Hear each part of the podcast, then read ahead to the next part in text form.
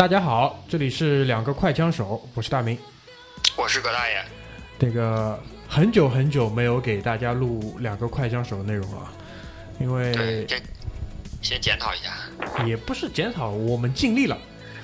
这个这个态度态度，我先放在这里，就是这个事情真的是，对吧？因为那个长远来看，录节目会变得越来越困难，因为不不管是从那个人的角度来讲，还是从那个，我觉得还是要怪社会。还是要怪社会。对，这个还是要怪社会，他妈的，就是是社会把我们碾压的越来越惨，对吧？也不是越来越惨，就是你的、你的、你的欲望、你的需求跟时间之间的换算，大概就是这样一个、一个、一个、一个、一个情况。而且特别是在就是，对吧？冉冉升起的我们的祖国，对吧？对，而且是在中华民族伟大复兴的关键时刻，对吧？对我们，我们既要投身伟大复兴的这种很多具体的事情当中，对吧？还要来从事这种艺术创作，我觉得是确实是压力非常大。特别是我觉得从大概今年的十、月份开始吧，就压力渐大，对，压力渐大。就九十月份开始，压力慢慢变大，就是。但是呢，就是说，呃，我们还是坚持了每周一个长节目，对吧？我觉得也是不容易，至至少到现在还没有跳票过，而且我们就是小组内部也是达成了这个共识和默契，就是无论如何，就是头可断，血可流，但是开天窗坚决不开，哪怕。哪怕是遇到什么就是约约约了一期两个人跳票的情况下，都坚持把节目给录下来，哪怕是当场再去叫救火队员，对吧？现在我们的那个救火队一般是由那个小阮来担当，他也是对他也不容易。他对自己的这个职务跟职位也是有非常清醒的认识，对吧？就随时准备和女朋友撒谎，啊，非常的 屌。屌屌屌，为国献身，为事业献身了。对，所以呢，就是今天是周三，然后这期节目录完之后，我们会当场就放出来，因为按照我们以往的节奏，也是每周三来放那个短节目。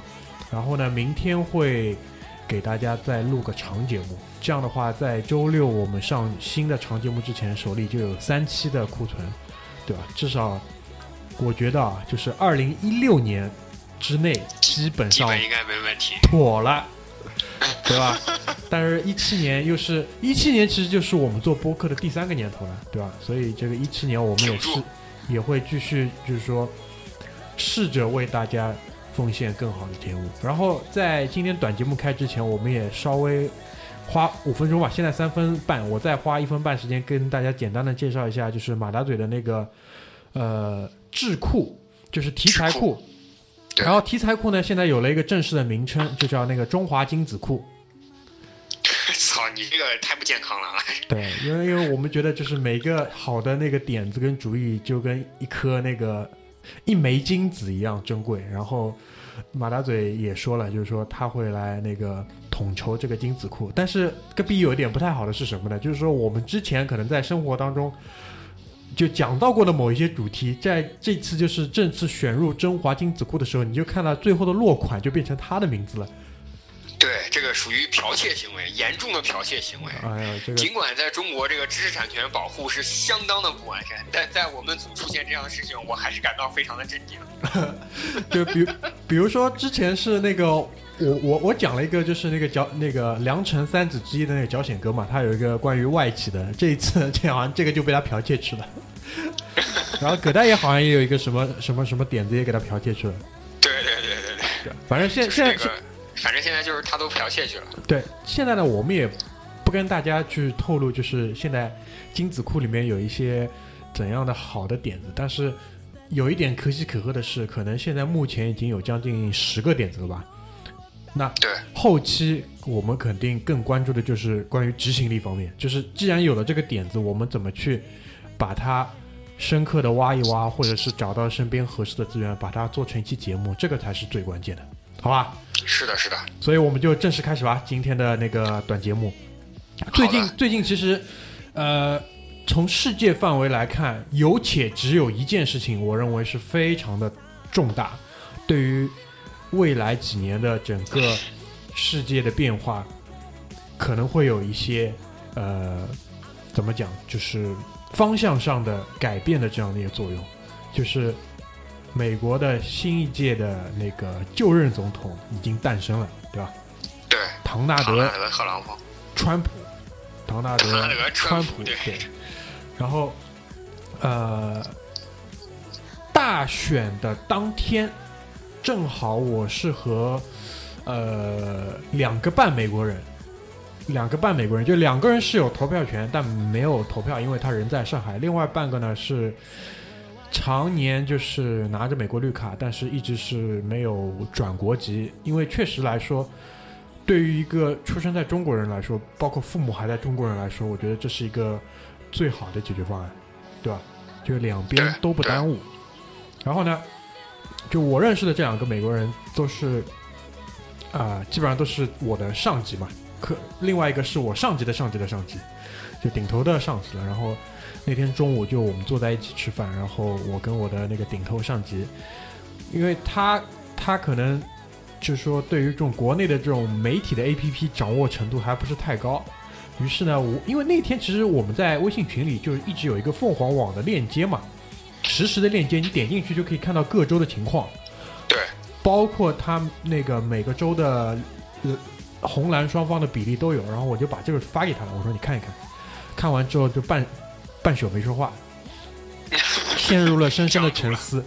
陷入了深深深的反思。对，然后另外一个呢是一个姑娘，就年相对年轻一点，大概就三十岁左右嘛，是来自那个家里住在那个 L A 的那个贝弗利山山庄附近，就是还还是不是住在贝弗利山庄，但住在那儿附近，就是家里还算不错，也算一个小中产吧。然后就是嘴张的老大，他就说这个不是应该是希拉里稳赢的嘛？怎么最后会出现这个结果？因为当时我们正好是一个会议刚结束嘛，正好有一个短暂的。空隙的时间正好准备吃吃饭，于是呢，就我就把这个东西给他们看了看，就两个人的反应都是相当的一致，都是非常的惊讶，就是。对对对，这个其实我们今天做这个短节目有点晚，因为我跟大明很早就开始考虑要做这个，但是因为第一个我们都没有投票权，对吧？嗯。我们这辈子总热衷于想要有一次投票权，但发现投票权还被马大嘴剽窃，就决定做哪个节目，他妈全写成马大嘴。所以说，我觉得。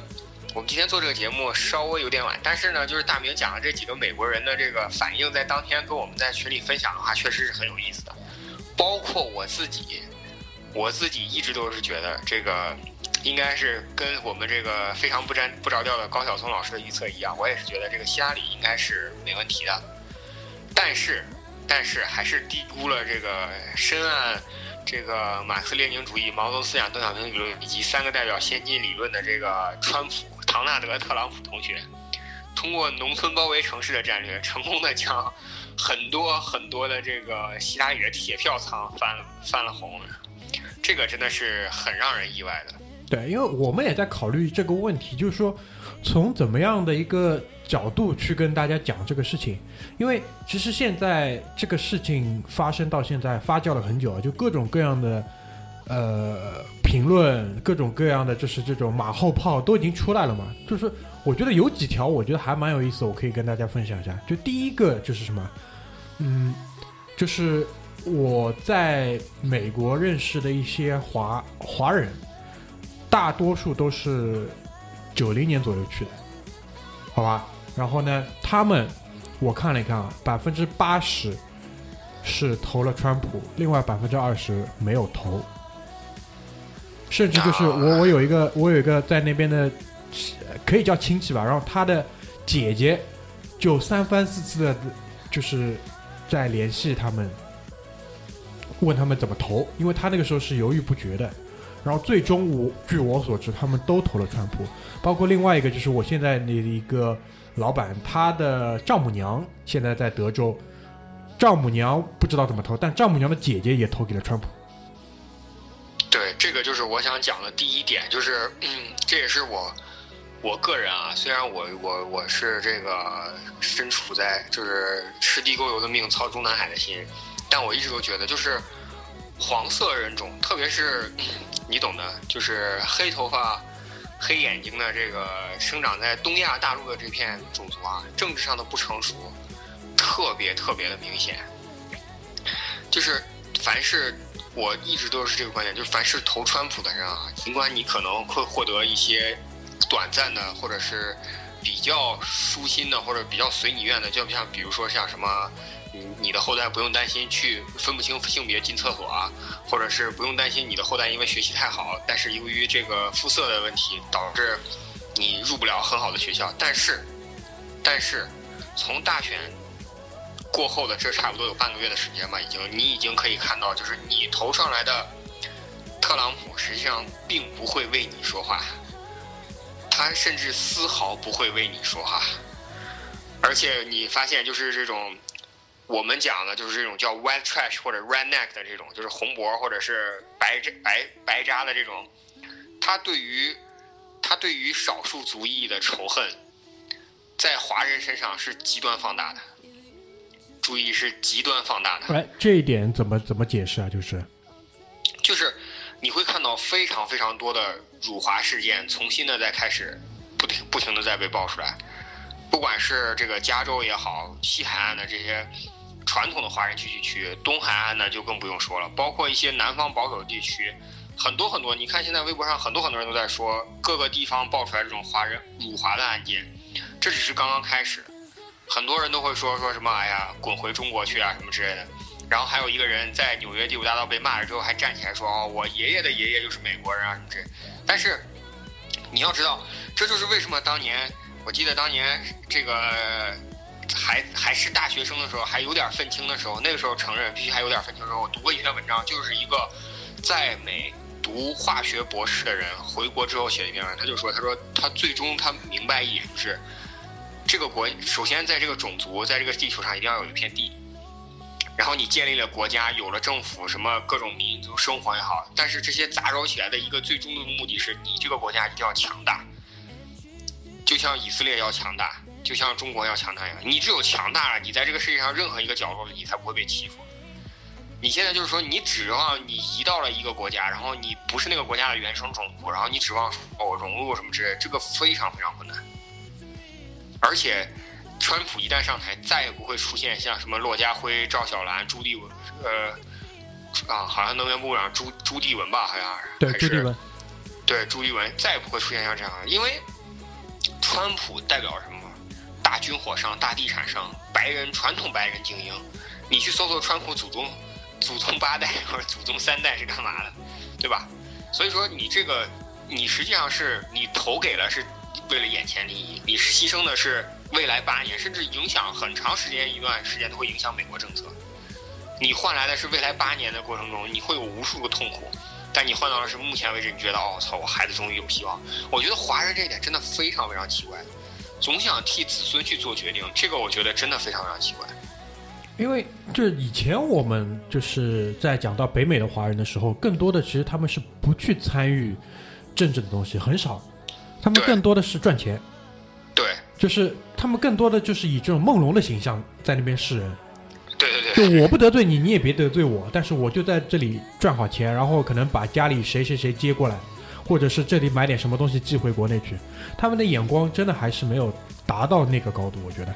然后这一次很奇怪，因为我觉得这一次川普的这一次选举，包括八年之前奥巴马上台的时候，这个其实是要连在一起看。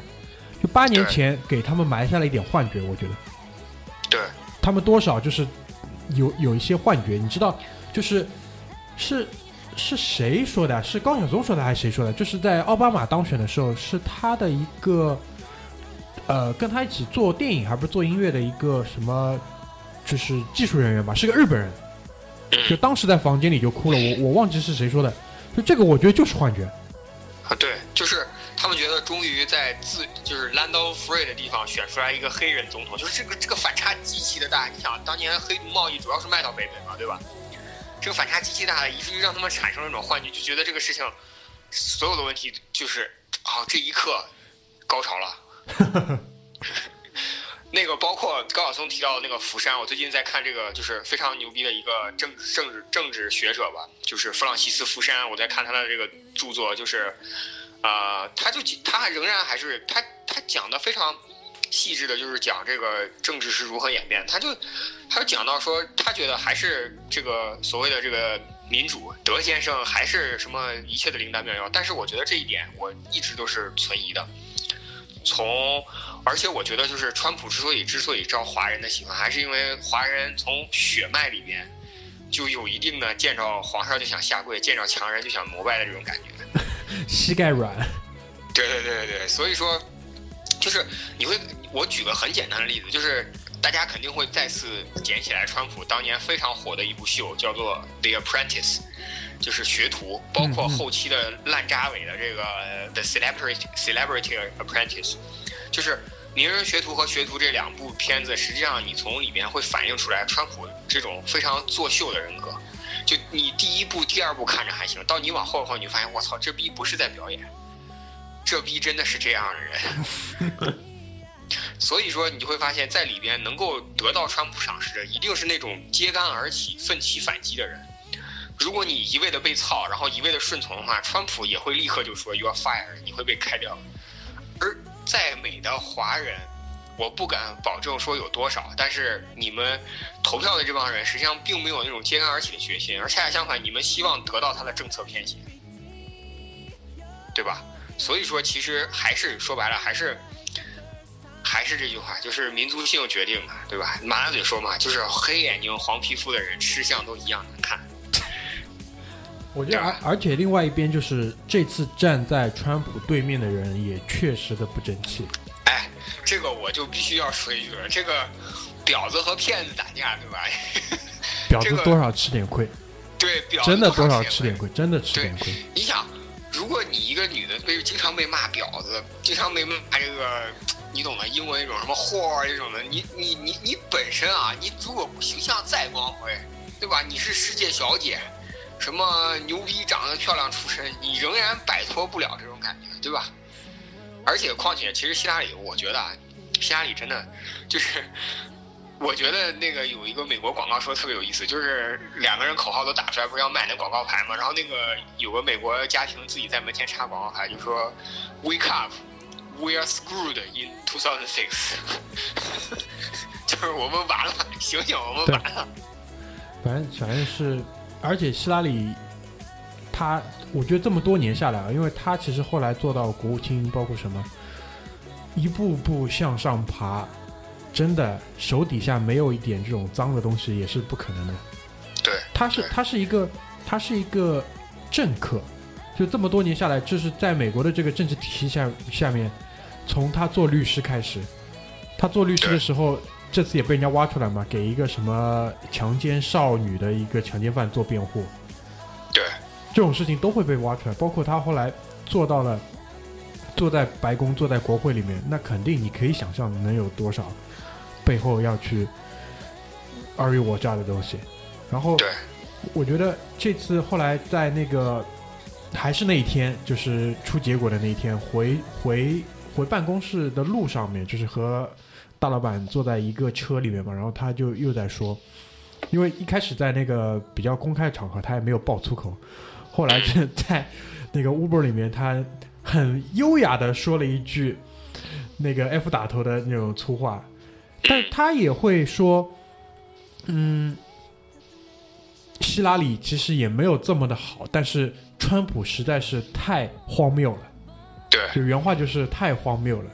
他说是吧？对，然后他说整个美国人民也太荒谬了。对。然后我那天从那个伦敦回来的时候，在那个专车上面，我在录节目的时候不是也跟你们提过那个人嘛？那个司机，他也是。在说就是川普，他说那个，因为他作为英国人嘛，就说起这个话来更加是，就你明白吧？就看人挑担不吃力，就那种感觉。对对。说你看美国百分之六十人选川普，这说明什么？他妈的，买百分之六十美国人是傻逼啊！你看。对。然后，但是提到希拉里的时候，同样也是没有好话。对。他为他他认为就是这这种就是表面上。他要和你握手，然后跟选民感觉很亲近。他深刻的、深刻的认为，就是底子里他是真的是一点都瞧不起你。对，而且他都他说，就是川普因为去到下面的那个乡啊、县啊，他走过的地方要比希拉里多得多。对，因为我看我我看过一个数据，应该是大概要多两到三倍了。对，一方面希拉里其实骨子里还是很傲慢的。太傲慢了，因为关键是可能身体上也不支持他可以去这么做。哎，这就是，这就是我觉得也是一个硬件条件的缺失吧。对对对，然后再加上主流媒体，可因为我这次看到很多的报道都是关于那个呃主流媒体对于整个国民、整个选民，包括那个希拉里阵营的误导。这个很关键，这个也是有很大的误导。因为其实老百姓能看什么，取决于他们想让老百姓看什么。这一点，我觉得就是无论是你身在世界上的哪个角落，你都必须有非常清醒的认识。如果你连这个认识都没有，我觉得你这个人就基本上已经很讨厌了。对，这个我我曾经跟一个美国人聊过这个啊，就说关于这个有一个单词叫做 censorship，他说他说呃我我跟他讲了一下我们我国的具有中国特色的社会主义运行是怎么样的，他说哦，他突然间明白，他说哦，原来你们的 censorship 是政府进行的。然后他说：“那在美国，我们的 censorship 是由那个他叫他叫 tycoon，就是 big corporate，就是大公司进行的，就是所有的大公司想让你知道什么，他就会让你知道什么。对对对，所以说，我觉得这个媒体也很关键。当然，这个话又说回来，不过我那天在群里不就发疯了吗？然后大明还让我冷静一点，就是我突然间觉得我错过了中华民族伟大复兴的历史时刻，对吧？就是你看现在微博上，凡是只要讨论到美国大选，大家转发都一律都是一一句话：中国或成最大赢家，就是。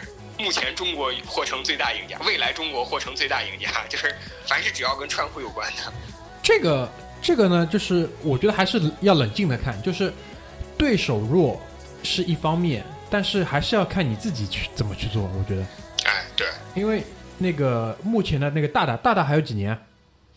大大一个任期结束了，还有五年吧，还有六年吧，应该还有六年。就大大在前半段啊。就是这个我不知道能不能说，就大大的前半段，我觉得还是在那个打怪杀打怪那个拿经验拿装备，对对对对对，对吧？就还没有走到什么你们打魔兽世界那种，还没有走到那个就是那种我操那叫什么来着？就是副本还没到副本门口。对对对对对对对。但现在就是副本里的怪呢换了一刷了一一波新的。对对对对对。这个挺讨厌的，因为之前的攻略你都都已经没有用了，你知道吧？就是现在又变成一个开荒团。我我不知道这么讲你们能理解吗？就是，能能能能能百分百能理解。我觉得就是魔兽玩家可能可以理解，就是这个事情就是又是一个很激荡。我觉得就是现在这个局格局啊很激荡，你知道吧？今年二零一六年，我觉得脱欧，英国的脱欧，包括这个美国的这个大选的结果，其实是怎么讲？就是可能回头来看，今年弄了不好，会是一个呃怎么讲？像转折。能叫转折吗？转折点，人类，要不然就是我高晓松不是说吗？哇，人类历史太精彩了，我能见证，真的。我突然想到咱们做那个《星际穿越》那一集，就就是那个 Cooper 的老丈人说过一句话，就我生活的那个时代，哎，对对对，每天都有新东西，日新月异，对吧？真的是这样，真的是这样。我觉得一方面是就是很多东西让我们的就是生活变得更更便利更好，对吧？因为包括现在就是呃。从大概一年前吧，一到两年前的 Uber，到现在的摩拜单车，就是我觉得又被刷新了一遍。但是这从你再放大来看，整个格局上也有也有不一样的地方。对。所以说，我觉得这个历史事件真的是非常不容易。所以我们能经历这个历史事件，我们还能活着，还在年轻的时候，思想还比较开放的时候，能经历这个历史事件，真的不容易。就跟当年年轻的时候能经历苏联解体，我估计那一代人也是会不一样的。啊，是是是，这个应该我觉得跟苏联解体是同等同等级的事事件。弄了不好，弄了不好会是同等级的事件。弄得不好，好了，对，就就其实其实我觉得就最后总结一下，就是什么呢？就是其实中国人的骨子里还是希望安定。长治久安，我们是要就文景之治，我们要的是那种东西。对对对，我们不是向往说南征北讨，能把那个什么什么，因为农业小，就是农业文明带出来的这种膝盖软的这种个性，对对，很难很难，就是在这种一一代又一代，特别是我们这种家里这种家基因又没有混入很多这种对吧？外外来民族，还是还是很纯正的就是汉族汉族基因，所以这个我觉得是机会点，之后可能要想办法在那个杂交杂交一下就外来的基因的。你老婆千万别听这期节目。没有没有，我是对吧？我们为对未来讲啊，给小孩一点，就就这一点，我觉得我老婆已经是属于这种西域了，已经已经有点不一样了。